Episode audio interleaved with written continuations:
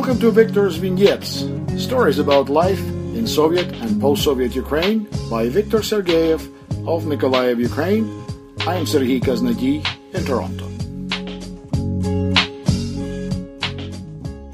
When it came to music listening in Soviet Ukraine, we always had choices. We could tune in on radio receivers to hear soundtracks of the two available TV channels, the state-controlled Moscow channel and the pro-Moscow Kiev channel. Or we would create a cultural environment of our own, underground. Of course, the latter choice was by far the most popular. Not that it was easy. In official stores, only government-sanctioned goods were available for purchase, so radio receivers came without 19 and 25-meter bands to block transmissions of Voice of America and the BBC channels. But where there is a will, there is always a way. There was the black market, occasional trips abroad, and of course we could always build our own radios. As well, there were old World War II trophy German radios around, or you could buy good Japanese tape recorders with built-in radios. As I said, we had choices. My hometown of Mykolaiv is a seaport, and for me it was a window to the world. The seamen always brought home plenty of vinyl discs from their trips abroad. So, for as long as I can remember, the Beatles, the Rolling Stones, Deep Purple, Slade, and other prominent names in Western pop culture have been part of my consciousness. The all-union company Melodia in faraway Moscow, of course, tried to control our musical preferences. It was a useless exercise. The selection in the Moscow-controlled store numbered in the mere hundreds of discs, all naturally carrying the label Melodia. The black market, however, offered thousands upon thousands of discs from all over the world, the United States, the Great Britain, Japan, Taiwan, Malaysia, Spain, France, even socialist countries like Poland, Romania, and the former Yugoslavia. Our local black market had a name, Schod, which means gathering. Schod existed according to its own rules, independent of any authorities.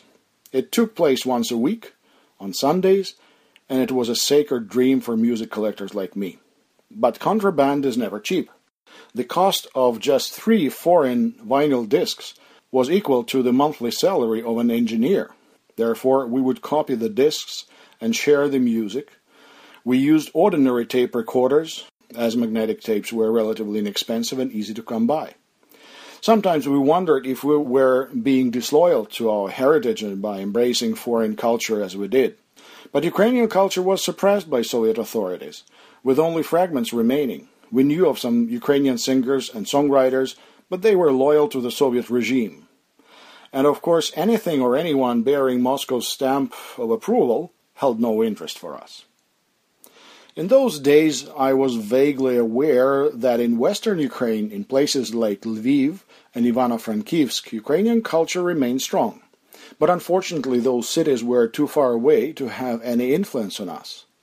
Taras Shevchenko, Mykhailo Kotsubynsky, Ivan Franko, Ostap Vyshnya, Volodymyr Vasyuk, Sofia Rotaro, and others were, of course, known names to us, but they were only relics of Ukrainian culture, ancient history, throwbacks to the past, all meant to be forgotten. Now every day it becomes more clear just how much of our cultural heritage is lost to us forever, due both to Soviet oppressors and the purveyors of Western pop culture. At least young people today have more choices and better ones. I hope they choose wisely. I am Serhii Kaznagi in Toronto, Canada. I hope you enjoyed this edition of Victor's Vignettes, stories from the life of Victor Sergeyev in Mykolaiv, Ukraine. You can find Victor's original transcripts and commentary at his blog, Vignettes, Life in Ukraine. For audio archives and links, visit www.nashholos.com. So until next time, do побачення.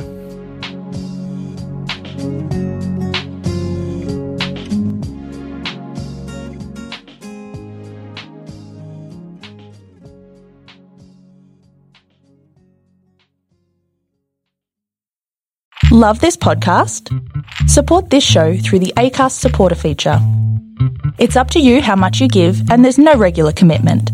Just hit the link in the show description to support now.